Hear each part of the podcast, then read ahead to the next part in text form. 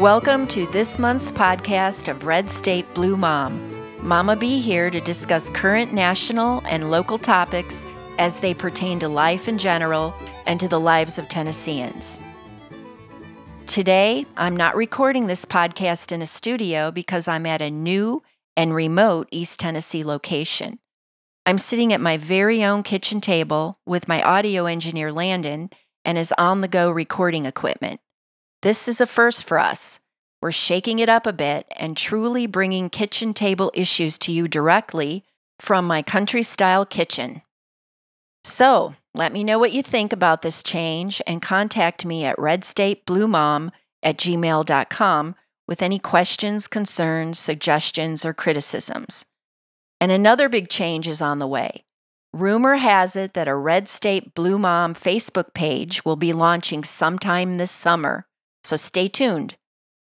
Speaking of summer, aren't we all happy it's finally here? Officially, summer starts on Sunday, June 20th, which also happens to be Father's Day.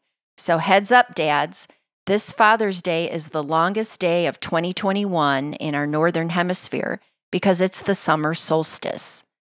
June is also known as Men's Health Month. Duh, that's a no brainer. I'm thinking someone said, let's have June be National Men's Health Month because of Father's Day, and it will be easier for the guys to remember to take care of themselves and have regular medical checkups. Yeah, right. I'm really happy summer's here, though it means more weeds to pull, outside projects to tackle, higher humidity, and frizzier hair. But it also means lake fun with the family, wearing sandals all the time, grilling meals, and eating outside, or as the Italians say, eating al fresco, and enjoying lots of yummy, fresh seasonal veggies and fruits while dining al fresco.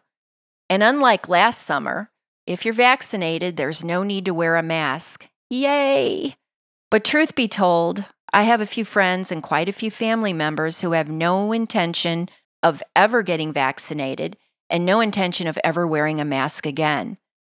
They'll just be out in public without a mask, letting everyone think they've been vaccinated. It's pretty sad, but it is what it is. On June 1st, while driving on I 40 in our beat up old pickup truck, my husband turned to me with a great big smile on his face and said, It's the start of National Dairy Month, and on this day when I was a kid, my dad would take the family to the Weyauwega Bank for all you could eat ice cream cones. My husband grew up on a farm in northern Wisconsin, America's dairy land, so the start of National Dairy Month was a big, hairy cow tipping deal. Sorry for the visual stereotype there, but now there are many Americans who don't eat or drink dairy products at all, so June is called National Dairy and Dairy Alternative Month. I would bet Wisconsin cheeseheads, which is what my husband and his people call themselves, do not like to hear the words dairy alternative. But what do I know? I'm not from Wisconsin. June 14th is Flag Day, which became an annual observance in August 1949 when Democratic President Harry Truman signed the legislation into law. On June 14th in 1777, the Continental Congress adopted the Stars and Stripes as the official flag of the United States. As new states were brought into the Union, a new star was added.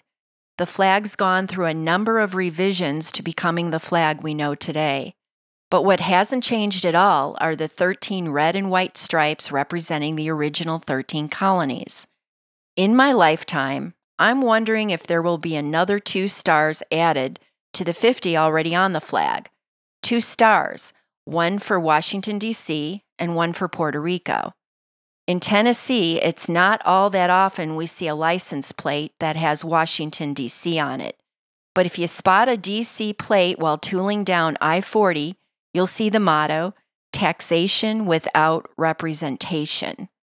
Did you know residents of Washington, D.C. pay more taxes than residents in 22 other states and pay more taxes to the federal government per person than any state? But they have no votes at all in Congress and are subject to interference from the federal government when it comes to their local laws, how they get funds for local law enforcement, fire service, roads, etc. Did you know the majority of states receive more in federal services than what they pay into the federal government in taxes, and that includes the state of Tennessee? Therefore, Washingtonians have the right to use the early American colonists' political slogan that helped spur the American Revolution against Great Britain no taxation without representation. The LGBTQ community celebrates National Pride Month in June. In East Tennessee, Knox Pride usually has an annual in person celebration, but they've canceled it this year because of lingering COVID factors and we'll be having a virtual celebration instead. Because Tennessee is the buckle of the Bible Belt, with over 80% of Tennesseans considering themselves Christians, there is a lot of pushback and prejudice leveled at the LGBTQ community in the state. This is probably because the largest evangelical Protestant denomination is headquartered in Nashville, the Southern Baptists. June is a big month for them because that's usually when they have their annual convention. This year, it's in Nashville. I was raised in a religion that condemned anyone who wasn't heterosexual and in that faith, we were told to shun them and not even give them the time of day. That's really Christ like behavior, right? In his time, Jesus Christ associated with what were considered the marginalized people of his day, like one of his 12 apostles, Matthew, who was a tax collector, a Samaritan woman in the parable of the Good Samaritan, and the Pharisees, which in his time would be comparable to hanging out with Muslims today. These are just a few examples, and I'm hoping you get the point I'm trying to make. In my 20s, I made a choice to distance myself from that faith because there were a lot of beliefs that greatly upset me, and shunning people or only hanging out with your own religious kind was one of them. Truth be told, I hate discrimination and mistreatment of any kind toward anyone or anything, and I feel Jesus' life tells us he did too. The LGBTQ community has had way more than their share of discrimination and mistreatment, and this has mainly been perpetrated by religious people. As of this Pride Month 2021, there have been over 200 anti LGBTQ bills introduced in state legislatures around this country, including bills that target the transgender community and transgender youth in particular. 21 states have introduced bills to ban doctors from providing transition related, gender confirming care to transgender youth. Arkansas is the first state to make this a law. I think it comes as no surprise to anyone that Tennessee is one of the states considering a bill similar to Arkansas's. This breaks my heart because what happens to these transgendering young people when their medical care has been criminalized? I think it would also come as no surprise to any of my listeners that Tennessee's governor has signed into law one of the cruelest anti trans laws in the nation, as stated by the website LGBTQNation.com.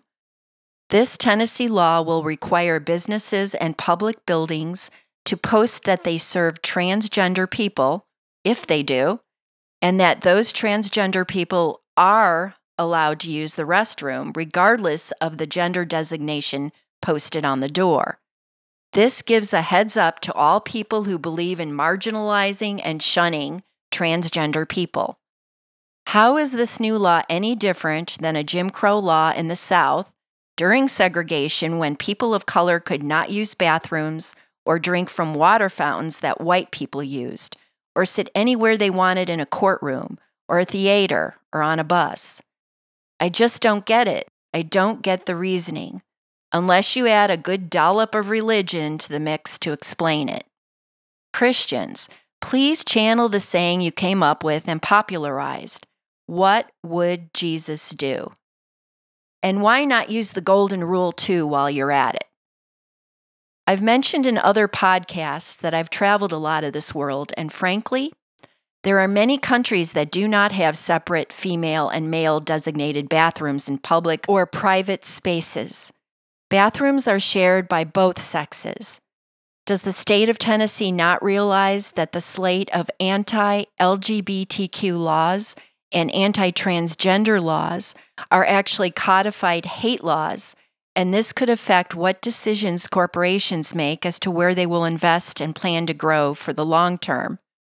Or it could affect profits in the entertainment industry or sporting venues. In this country, suicide is the second leading cause of death among all young people but among transgender youth, suicide is four times higher. 40% of the LGBTQ community has considered suicide, and some researchers and activists think this figure is probably much higher in reality. I recently saw Chasten Buttigieg on TV. He's the husband of current Secretary of Transportation and former presidential candidate Pete Buttigieg. He said 40% of homeless young people living on the streets right now identify as LGBTQ, and most are homeless because of their family throwing them out. It broke my heart to hear this, and it's not right on any level. A February 2021 Gallup poll showed a 60% increase between 2012 and 2020 of adults who identify as LGBTQ, bringing the overall percentage in the US to 5.6% of the population. And among Generation Z, which are 18 to 23 year olds, about 15.9% identify as LGBTQ. Overall, women are more likely than men to identify as LGBTQ at 6.4% versus 4.9% and women are also more likely to consider themselves bisexual across all ages. A few years ago, a Knoxville friend told me she thought her son was gay, but he hadn't said anything to the family yet. I told her I know what a great mom and dad her and her husband are, and what kindness and love they show to everyone. She heartily agreed, but with a great degree of sadness, she told me the world is hard on people who are different, so what will life be like for him? I couldn't answer her, but I understood her worry because mothers always think about and worry about their children every single day. And they want life to be good to them, for them to be treated well, and for them to be happy. I can't for the life of me understand people, and dare I say it, these days mostly white Christian nationalists white Christian evangelicals who are always screaming about freedom, liberty, and their rights, that they have the right to say and do whatever they want, including storming the Capitol of the United States. But then those same people always look for a way to curtail the rights of those people they consider different or the other, whether they be minorities or people in the LGBTQ community.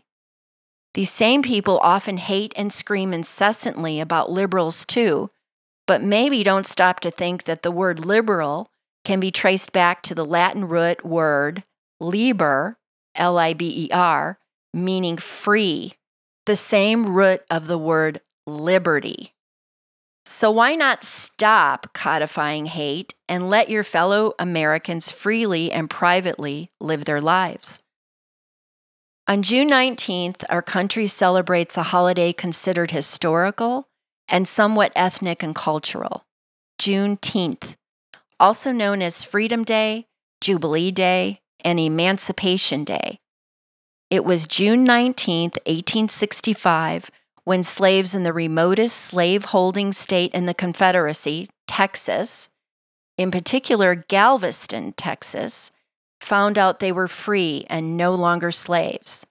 This was a full two and a half years after Abraham Lincoln's Emancipation Proclamation outlawing slavery in the United States. The freeing of slaves in Confederate states usually relied upon advancing Union troops reading the Emancipation Proclamation, known today as a presidential executive order, to slaves in any former Confederate jurisdiction.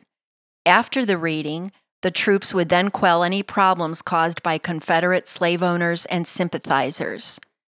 It was in the slave owners' interest to keep those slaves working on the plantation as long as they could, So why let them know they were free before Union troops arrived just because of some presidential proclamation they didn't agree with anyway? June 19th, Juneteenth, generally celebrates the end of slavery in the United States. And it's interesting to note that two slave states, Delaware and Kentucky, continued practicing slavery after June 19, 1865, until the 13th Amendment abolishing it was ratified in December of that year. If you listened to my May podcast, you would have learned that a number of Native American tribes also owned slaves, and they sided with the Confederacy during the Civil War. These tribes were moved from the southeastern U.S. to Indian Territory in Oklahoma years before the Civil War in a genocidal event called the Trail of Tears. These moved tribes included those from Tennessee, all but a small group of Cherokees that hid out in the Appalachian Mountains, who are located in Cherokee, North Carolina to this very day. One of those moved tribes, the Choctaw, did not release their slaves until 1866. There are descendants of black, biracial Seminoles from Florida called Mascogos who escaped from slavery in 1852, way before the Civil War, and settled as freedmen in Coahuila, Mexico. They also celebrate Juneteenth. Celebrations of Juneteenth started within black church communities in Texas and then spread across the South, and then into that enclave in Mexico I just mentioned. These celebrations were often used as political rallies to help newly freed slaves, now called freedmen, exercise their voting rights. These celebrations mostly centered on the remembrance of being freed through food, singing, and select readings. Through the years, the celebrations included street fairs, rodeos, family reunions, park parties, and historical reenactments. By 1890 and into the early 20th century, all former white dominated Confederate state legislatures had passed new constitutions or amendments excluding blacks from our country's political process, disenfranchising them, effectively making them second class citizens, and ushering in discriminating Jim Crow laws that lasted until the Civil Rights Act of 1964 and the Voting Rights Act of 1965. Interestingly, it was Democratic President Lyndon Baines Johnson, a Texan from the hill country west of Austin, who marshaled these two acts through Congress and then signed them into law. If you're up on the news, you're probably aware Texas is trying to pass the most draconian anti voter legislation since the advent of Jim Crow laws more than a century ago. Once again, they are disenfranchising mostly minority voters. Texas is one of many states, all mostly Republican controlled, looking to suppress voting in upcoming elections, buying into the big lie that the election was stolen from Donald Trump.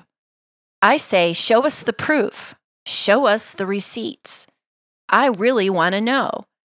This is why we need Congress to pass the For the People Act and the John Lewis Voting Rights Act before they recess in July. In thinking about people or groups who are considered different or the other, and therefore marginalized and treated poorly, my thoughts drift to an isolated, never enslaved or slave owning tri racial group living in Appalachian East Tennessee called Melungeons. Until I moved to Tennessee, I had never heard of them. A number of years ago, a fellow beekeeper friend and I spent time mentoring a new beekeeper by helping her choose an apiary location and showing her how to put her hive equipment together. Her farm was located in Hancock County, Tennessee, not far from the state of Virginia's southwestern border. From other discussions we've had over the years, my friend knew I liked history, so as we left the new beekeeper's property, he asked me if I'd like to see the historical Vardy community where some Melungeons still lived. I had read a newspaper article about this group way before his offer of a visit to the Vardy community and way before newspapers were on the verge of extinction, and I was very fascinated with their story. The Melungeons are an enigma and are often called the Lost Tribe of Appalachia. Most of them live in eastern Tennessee, eastern Kentucky, southwestern Virginia, and southern West Virginia, but there are small related groups in a few other states. To me, the Melungeons are one of the most interesting genealogical stories in the United States. Let me explain why. Before the advent of DNA testing, Melungeons had a few different origin stories. Some claimed they were descendants of Portuguese explorers to the New World who had settled in Appalachia and intermingled with Native American women producing offspring. The first mention of Melungeons in the historical record was in 1810, identifying them as Portuguese rather than Indian or Negro. Others said they descended from the lost colony of Roanoke and married into Indian families. Some theorized they were a mix of Caucasian Europeans, American Indians, and escaped African American slaves. As I mentioned earlier in this podcast, many southeastern Native American tribes, including the Creeks and Cherokee, with communities in various Appalachian locations in Georgia and East Tennessee, owned black slaves either from raiding early white colonial villages or homesteads or bartering for them with colonists. Recently, I read an article in the Atlantic magazine by Annette Gordon Reed, a professor at Harvard University, who said the 20 or so African slaves who landed at Jamestown, Virginia with the early colonists at one of the first colonial habitation sites in America were actually taken as spoils of war after a battle with a Portuguese galleon. At this time, Portugal had already been enslaving people from Africa for centuries but the English were newcomers to the slavery system. This got me thinking what if some Portuguese sailors had impregnated some female African slaves before their human cargo was captured by the British? And these slaves gave birth to some of these biracial babies in the New World, who were then kidnapped by Native American tribes in the area. Hey, it's a possibility, and this would explain why Melungeons are often considered triracial. In the original 13 colonies before the Revolutionary War, there were mixed race families formed by white women marrying African American men or marrying Native Americans. Because the women were free, any children born to a mixed race couple were also born free based on the mother's free status. None of this was prohibited or taboo until after the mid 1700s. By the mid 1800s, some Melungeon pioneer homesteaders were considered white by their neighbors and by law. So they voted, served in the military, and carried guns, just like white citizens of the time. I've also learned that most deeply rooted, isolated rural Appalachian families have Melungeon roots, although they may not realize it or may be trying to keep it a secret. Because until around 1900, they mostly married among their known cohort of other Melungeons. But after the turn of the last century, they started marrying into the general population of white Americans. Unless Melungeon heritage is claimed and they know their lineage for certain, it's hard to know if someone is Melungeon or not. Sometimes it's physical features that may suggest someone is Melungeon, such as very dark hair and dark skin tone with lightly colored eyes, most often strikingly blue. The name Melungeon is also a mystery. Some researchers say that this word stems from the French word melange, which means mixture, but Melungeon, as it is pronounced, exists in Spanish folk songs and is a disparaging term for someone from a socially lower class. Its pronunciation is also identical to the Arabic term melon jinn. These are two words, and I'm going to spell them out M E L O N, one word, J I N N, another word. These words meaning one whose life has been cursed or cursed soul. Wherever the word comes from, it's definitely a pejorative. Now, let's talk about modern DNA testing, which became widely available in the US about 20 years ago. The Melungeon DNA Project was started in 2005 with the Vardy community in Hancock County, Tennessee, and another group in eastern Kentucky. The female ancestors of these two groups showed European DNA, while the male ancestors showed African or European haplogroups, meaning they have inherited traits from common ancestors. Only one male in the test groups had a Native American haplogroup. The patriarch of the Hancock County Melungeons is Vardy Collins, for whom the Vardy community is named. Besides the Collins surname, there are 19 core family surnames within the community. After giving you some background in Melungeon history today, in July's podcast next month, I plan on continuing the story of my trip to the Vardy community, sharing some famous, or should I say infamous, local legends. And I want to tell you about my surprise tour with a member of one of those 19 core family surnames. I'm going to take the liberty to say you don't want to miss listening next month, especially if you're interested in good stories and Tennessee history.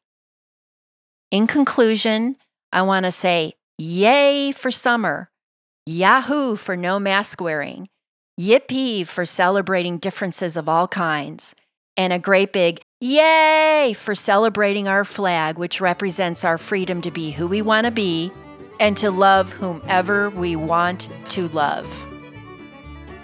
As Confucius said long before Jesus did, do unto others as you would have them do unto you. It's a universal principle acknowledged in every great faith on this planet, and it works for the greater good. Treating people like you would like to be treated.